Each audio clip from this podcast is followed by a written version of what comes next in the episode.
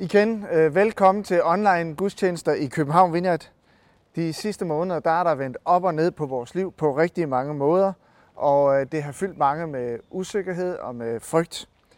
Nu åbner vi så op igen for samfundet så småt. Øh, men er der noget, vi har lært? Er der noget, vi kan tage med os ud af krisen? Det har generelt været let at få øje på alle begrænsningerne, mens det for mange har været svært at få øje på mulighederne. Og jeg vil gerne i dag fokusere på to muligheder, som kan betyde, at det liv, vi vender tilbage til, ikke længere skal være det samme. Så hæng på, og vi vil se på, hvilke nye muligheder vi kan tage med os fremadrettet, og hvordan den her krise har mulighed for at forandre dit liv. Og vi skal lytte til en historie fra Matthæus 4. Da Jesus gik langs Galileas sø, så han to brødre, Simon kaldet Peter og hans bror Andreas, i færd med at kaste net i søen, for de var fiskere. Han sagde til dem, kom og følg mig, så vil jeg gøre jer til menneskefiskere. De lod straks garnene være og fulgte ham. Da han gik videre, så han to andre brødre, Jakob, Zebedeus søn, og hans bror Johannes, i båden sammen med deres far Zebedeus i færd med at ordne deres garn. Han kaldte på dem, og de forlod straks båden og deres far og fulgte ham. Den her historie, den har altid udfordret mig. Den er utrolig provokerende og samtidig fascinerende. Provokerende, fordi alt i historien her afhænger af et, et enkelt øh, skridt væk fra fiskenettene og hen imod Jesus. Og jeg synes, det på alle måder er fornuftsstridigt. Det første skridt, væk fra det gamle liv og ind til et nyt liv, det er et eksistentielt skifte for fiskerne. Og når fiskerne slipper deres garn for at tage det første skridt i en ny og revolutionerende vandring med Jesus, så må de helt konkret tage et skridt væk fra garnene og dermed deres liv, som det har set ud indtil nu. Deres øh, gamle tilværelse bliver ladt tilbage og helt og holdent offret for at følge Jesus. Fiskerne de rives ud af deres relative sikkerhed og ind i den fuldstændige usikkerhed. Væk fra det overskuelige og beregnelige, ind i det helt uoverskuelige og uberegnelige. Væk fra det kendte og ind til det ukendte de rives ud af de endelige muligheders område og ind på de uendelige muligheders område. Indholdet af deres liv er nu fremover uden indholdsbestemmelse. De ved absolut intet om, hvad den vandring med Jesus vil indebære. Så det her skridt væk fra deres fiskenet er et brud på deres programmatiske liv. Så det er både et lille bitte men også et kæmpestort skridt at tage. Og det er provokerende, at det her skridt, Jesus kalder dem til at tage væk fra deres fiskenet, tages på kun et øjeblik. For hvem vil på få sekunder sige, undskyld, hvem vil på få sekunder øh, sige, når ja, selvfølgelig forlader jeg da lige min profession, jeg forlader min familie, mit hjem, mine børn, mine venner, økonomisk sikkerhed, alt det, jeg har sat på indtil nu, til nu. Når jeg er okay da, så følger jeg dig. Og kan du ikke forestille dig, hvor pinagtig situationen har været hjemme i Simon Peters hjem. Jeg kan se Simon Peters kone stå og råbe i køkkenet. Har du spist en dårlig fisk? Er du blevet fuldstændig sindssyg, Peter? Har du fået pip? Har du, hvordan har du tænkt dig, at vi skal få mad på bordet? Hvordan vil du betale regningerne? Har du tænkt dig, at øh, vi er her, når du engang vender tilbage? Hvor er den mand, jeg giftede mig med? Og det er, det er så utænkeligt, at på et øjeblik og på kun to ord, følg mig, at forlade alt for at følge Jesus ind i en fuldstændig ubekendt fremtid. Og det her lille, bitte, kæmpe store skridt, det handler om et totalt skifte, som har med alt i vores liv at gøre. Historien har ingen mellemregninger, Ingen jobbeskrivelse. Ikke en eneste disclaimer eller spoiler på, hvordan det eventyr kommer til at se ud. Invitationen Følg mig står nøgent og ubehjælpsomt frem. Det virker uovervejet, forsimplet, uigennemskueligt og naivt. Er det overhovedet ansvarligt at tage et så afgørende skridt væk fra ansvaret og fra sikkerheden? Og jeg tror godt, jeg ved, hvad Simon Peters kone vil mene om det. Og hvem af os i dag vil helt konkret gøre det? Det er fristende at tænke, at de her to ord måtte have en næsten magisk eller hypnotisk indvirkning og manipulerende øh, virkning på øh, disciplene. Men altså, den her historie, den har fået nyt liv for mig i den her tid. Ligesom Simon Peter valgte at forlade alt og måtte ændre sin tilværelse, så er der meget i vores tilværelse, vi har måttet ændre og endda forlade. Vi er på flere måder tvunget til at forlade meget af det, vi er bekendte med, og vi presses ind i en ubekendt fremtid. Og jeg vil i dag gerne fokusere på to eventyrlige muligheder, som kan betyde, at det liv, vi vender tilbage til, ikke længere vil være det samme. Jeg tror, at den her krise har medført en stor eventyrlig mulighed for os. Det er mit klare indtryk, at vi netop nu nemlig ikke alene er sårbare, men også formbare. Mange har i den sidste tid oplevet det som en ørkentid, hvor alt er sat på pause. Jeg har hørt nogen sige, at jeg er ved at få pip. Vi har isoleret os. Nogle er blevet fyldt med frygt og ved at finde ud af, at vi faktisk har gemt os bag så mange ting, som for eksempel økonomisk sikkerhed, travlhed, bestemte daglige strukturer og meget mere. Og nu står vi så nøgne tilbage, fyldt med usikkerhed. Og den nøgenhed, vi har mødt, den kan være skræmmende. Vi har stået med intet mindre end et kulturelt jordskælv. Velfærdsstaten, den er alligevel ikke længere så urystelig. Alt, hvad der kan rystes, er blevet udsat. Verden over, så er der mennesker, der har mistet deres øh, elskede, mistet job og er ramt af økonomisk krise. Men jeg tror, at det her det er den største mulighed, vi nogensinde har haft i nyere tid, og nogensinde måske igen vil erfare, for at opleve en personlig fornyelse. Og det er netop den her formbare tid, jeg gerne vil pege på, når vi igen forsøger på at få en eller anden kontrol over tilværelsen. For det, der sker med ørkenens ensomhed, eller det, der er sket med ørkenens ensomhed, det er, at vi frarøves alt det, der betyder så meget for os. Og dernæst så tvinges vi til at møde os selv på en ny måde. Musikeren Peter Bastian sagde, det er pauserne, der skaber musikken. Og jeg tror, at ørkenpausen har en skabende kraft, også i os. Det giver os en mulighed for at blive virkelig med det, som særligt skal betyde noget for os. Og det er en mulighed for at blive virkelig med sig selv. Nogle af os er optaget af tanken om, hvor hurtigt kan vi vende til, tilbage til normalen, samtidig med, at vi snakker meget om det nye normale, the new normal, fordi vi, fordi vi ved, at meget i vores verden har ændret sig. Men hvad er det, vi skal tage med os ud af ørkenens ensomhed og isolation? Jeg tror ikke bare, at vi skal se på det som et survival mode, der skulle overstås. Jeg tror, der er noget, vi skal lære om os selv og lære om hinanden. Måske vil vi slet ikke vende tilbage til det gamle normale. Jeg tror meget på, at tiden har og stadig er en kæmpe mulighed for at komme ind til kernen af os selv og det Gud vil med os. Måske skulle vi tænke mere, hvordan vil jeg prioritere min tid fremover? Skal jeg bare fortsætte med at gøre alle de ting, jeg har gjort tidligere? Og hvorfor så travlt et program? Hvad fortryder jeg?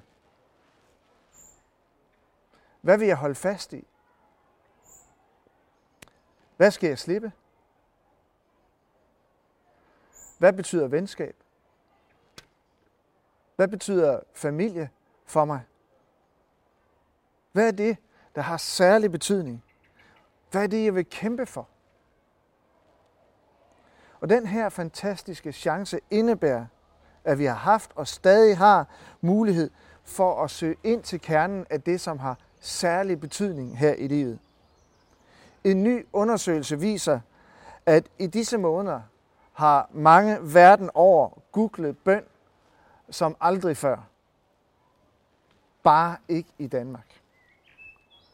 Mange af os har nok tænkt, at vores forhold til Gud, hvis du har sådan et, eller så kan du få det, har været begrænset af mangel på tid.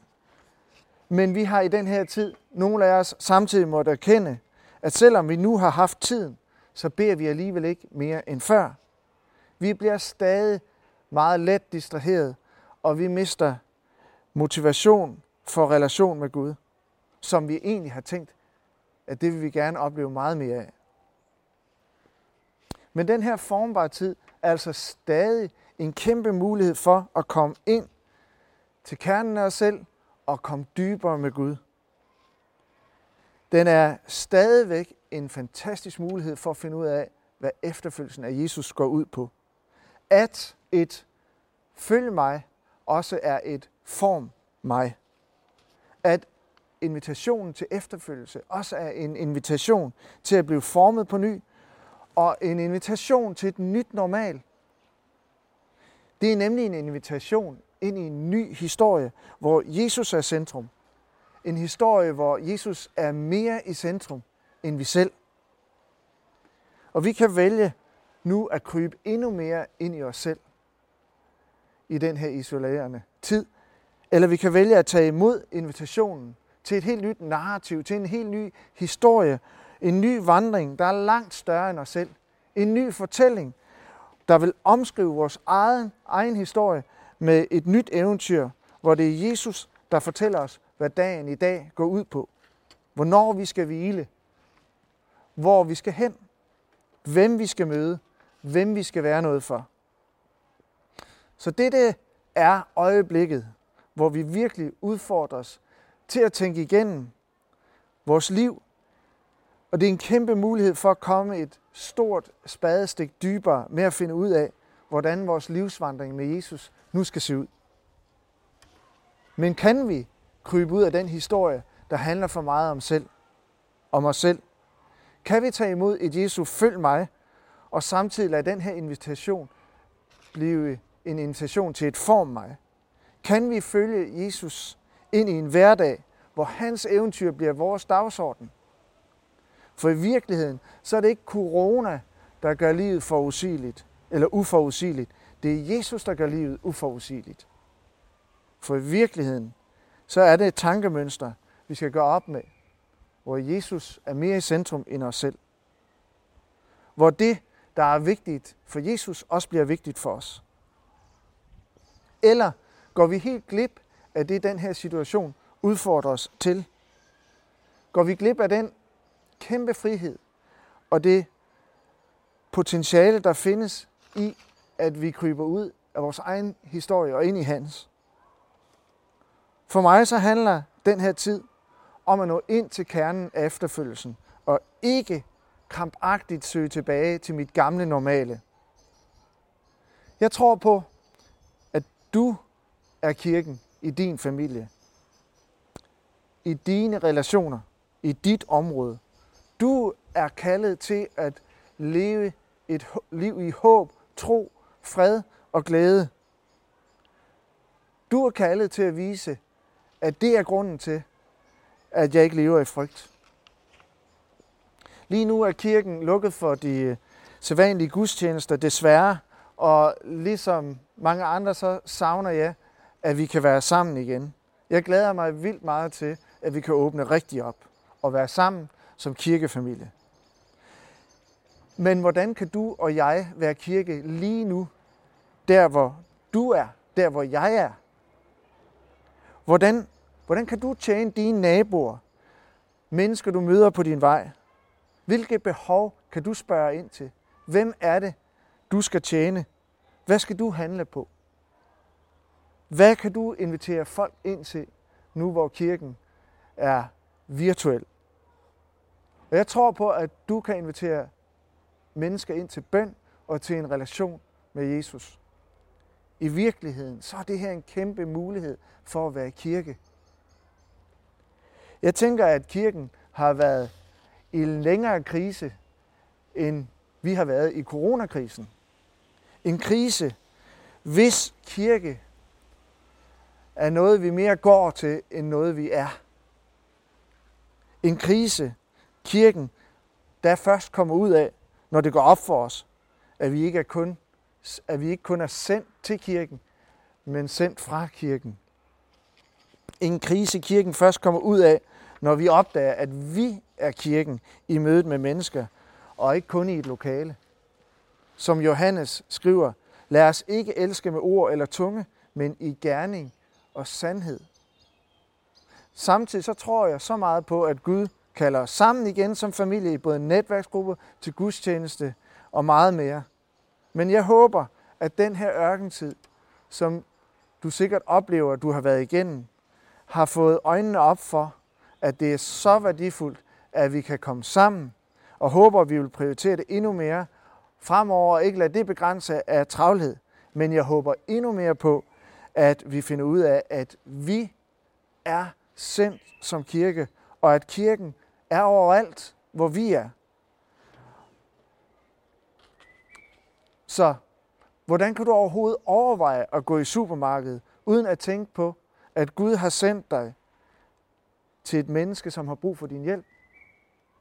Hvordan kan du overhovedet overveje at gå ud af din dør, uden at tænke på, at du er sendt, du er sendt til et menneske, som har brug for dig og brug for Gud? Hvordan kan du overhovedet overveje at gå en tur i dit område, uden at tænke, at Gud har sendt dig til et menneske? Måske endda til et bestemt menneske. Du og jeg, vi kan gøre en utrolig opdagelse, når vi tager imod Jesu følg mig. Jeg er blevet shopper for en særlig udsat familie. Jeg har bedt for cancerramte og har hørt mennesker sige, at de tror, at Gud har grebet ind. Jeg har talt med mennesker, der har været vidne til selvmord, og kunne opmuntre dem med, at jeg beder for dem. Jeg har lovet en midalderne kassedame, at jeg trofast vil bede for hendes mand, som er særlig udsat i den her tid. Jeg har fortalt en skilsmisseramt familiefar, at Gud gennem bøn har givet mig håb, fred og glæde i alle forhold. Eller blot en omsorgsfuld opringning til en i nærheden af dig. Blot for at sige, at der er så mange muligheder. Folk er glemt, men du er sendt. Kirken er bestemt til at bringe liv i byens gader. Frigi, kirken frigøres i byen gennem engagement, når vi elsker den i gerning og i sandhed. Jeg ved, at jeg har nok stillet dig mange overvældende spørgsmål. Men jeg vil slutte af med at stille dig endnu et spørgsmål. Hvad vil du tage med dig ud af krisen? Hvilke overvejelser vil føre til handling i dit liv? Hvad skal være dit nye normale? Hvad vil du lave om på? Fordi du og jeg, vi er kaldet af Jesus til at følge ham ind i det uberegnelige, ind i den ubekendte fremtid. Han skal være vores dagsorden. Amen. Vi skal bede sammen. Jeg vil gerne bede for dig, som øh, endnu ikke har oplevet Jesu invitation til at følge ham. At du må forlade alt det kendte og følge Jesus ind i det ukendte, ind i et eventyr. Et liv fuldstændig øh, fuld af frihed, fred, glæde, også selv når der er vanskeligheder. Det vil jeg gerne bede for, og bagefter så vil jeg bede for dig, som øh, måtte øh, ønske og har ja, et dybt behov for at opleve personlig fornyelse. Jeg tror aldrig, muligheden er større end nu. Så vær ved mig i bøn. Jesus, takker dig for øh, dem, som sidder og lytter nu og, og øh, er parat til at tage et skridt væk fra det gamle, det, det kendte, og vil følge dig ind i det ukendte, ind i eventyret. Jesus, jeg beder om, at du vil tage enhver af os med på din vandring ind i eventyret, til korset og med til opstandelsen. Tak, Jesus, at du tager imod os. Jeg vil også bede for dem af os, som har et behov for fornyelse. Fornyet inderlighed i relationen med dig, Gud. Virkelig må opleve, Jesus, du kommer tæt på os, og du ønsker at være sammen med os. Du ønsker at forvandle vores liv. Og vi beder Jesus om, at du vil lede os ud i hverdagen. Ved om, at vi må være sendt og være kirke der, hvor vi er. Amen.